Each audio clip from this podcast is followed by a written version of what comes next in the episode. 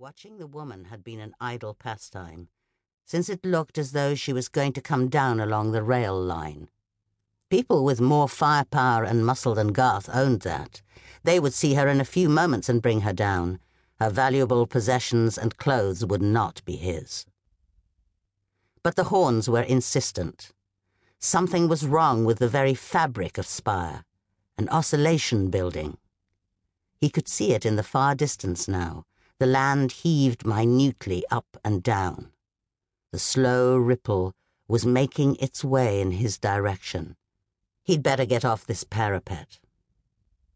The archway opening onto the balcony had empty air behind it and a 20 foot drop to tumbled stones.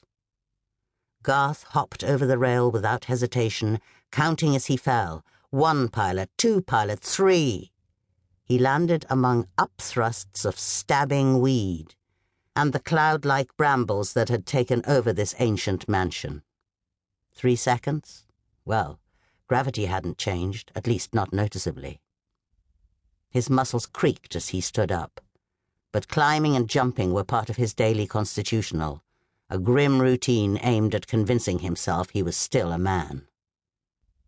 He stalked over the crackling grit that painted a tiled dance floor. Railway ties were laid callously across the fine palisade stones. The line cleaved the former nation of Arbeth like a whip mark. Garth stepped onto the track daringly and stared down it. The great family of Arbeth had not reached an accommodation with the preservationists, and had been displaced or killed, he couldn't remember which. Rubble, ruins, and new walls sided the tracks. At one spot, an abandoned sniper tower loomed above the strip. It now swayed uneasily.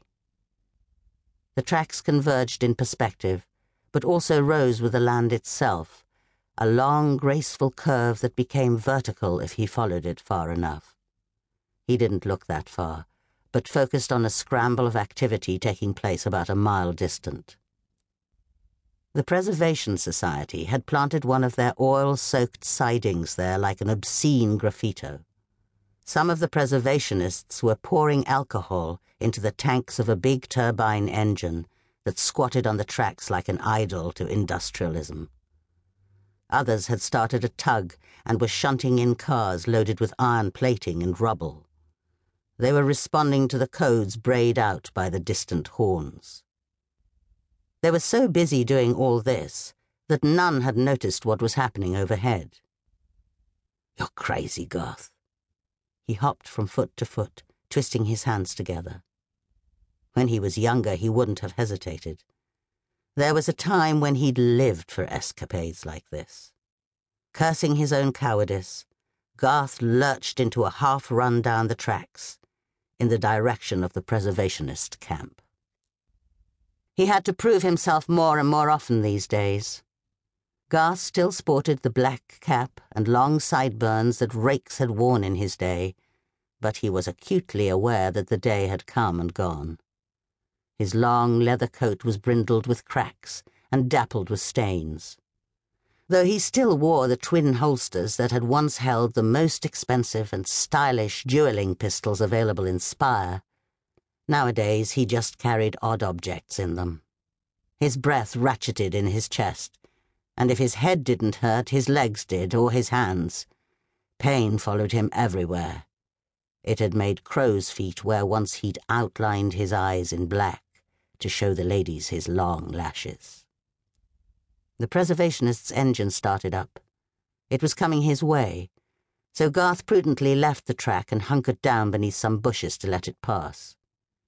He was in disputed land, so no one would accost him here. But he might be casually shot from a window of the train and no one would care.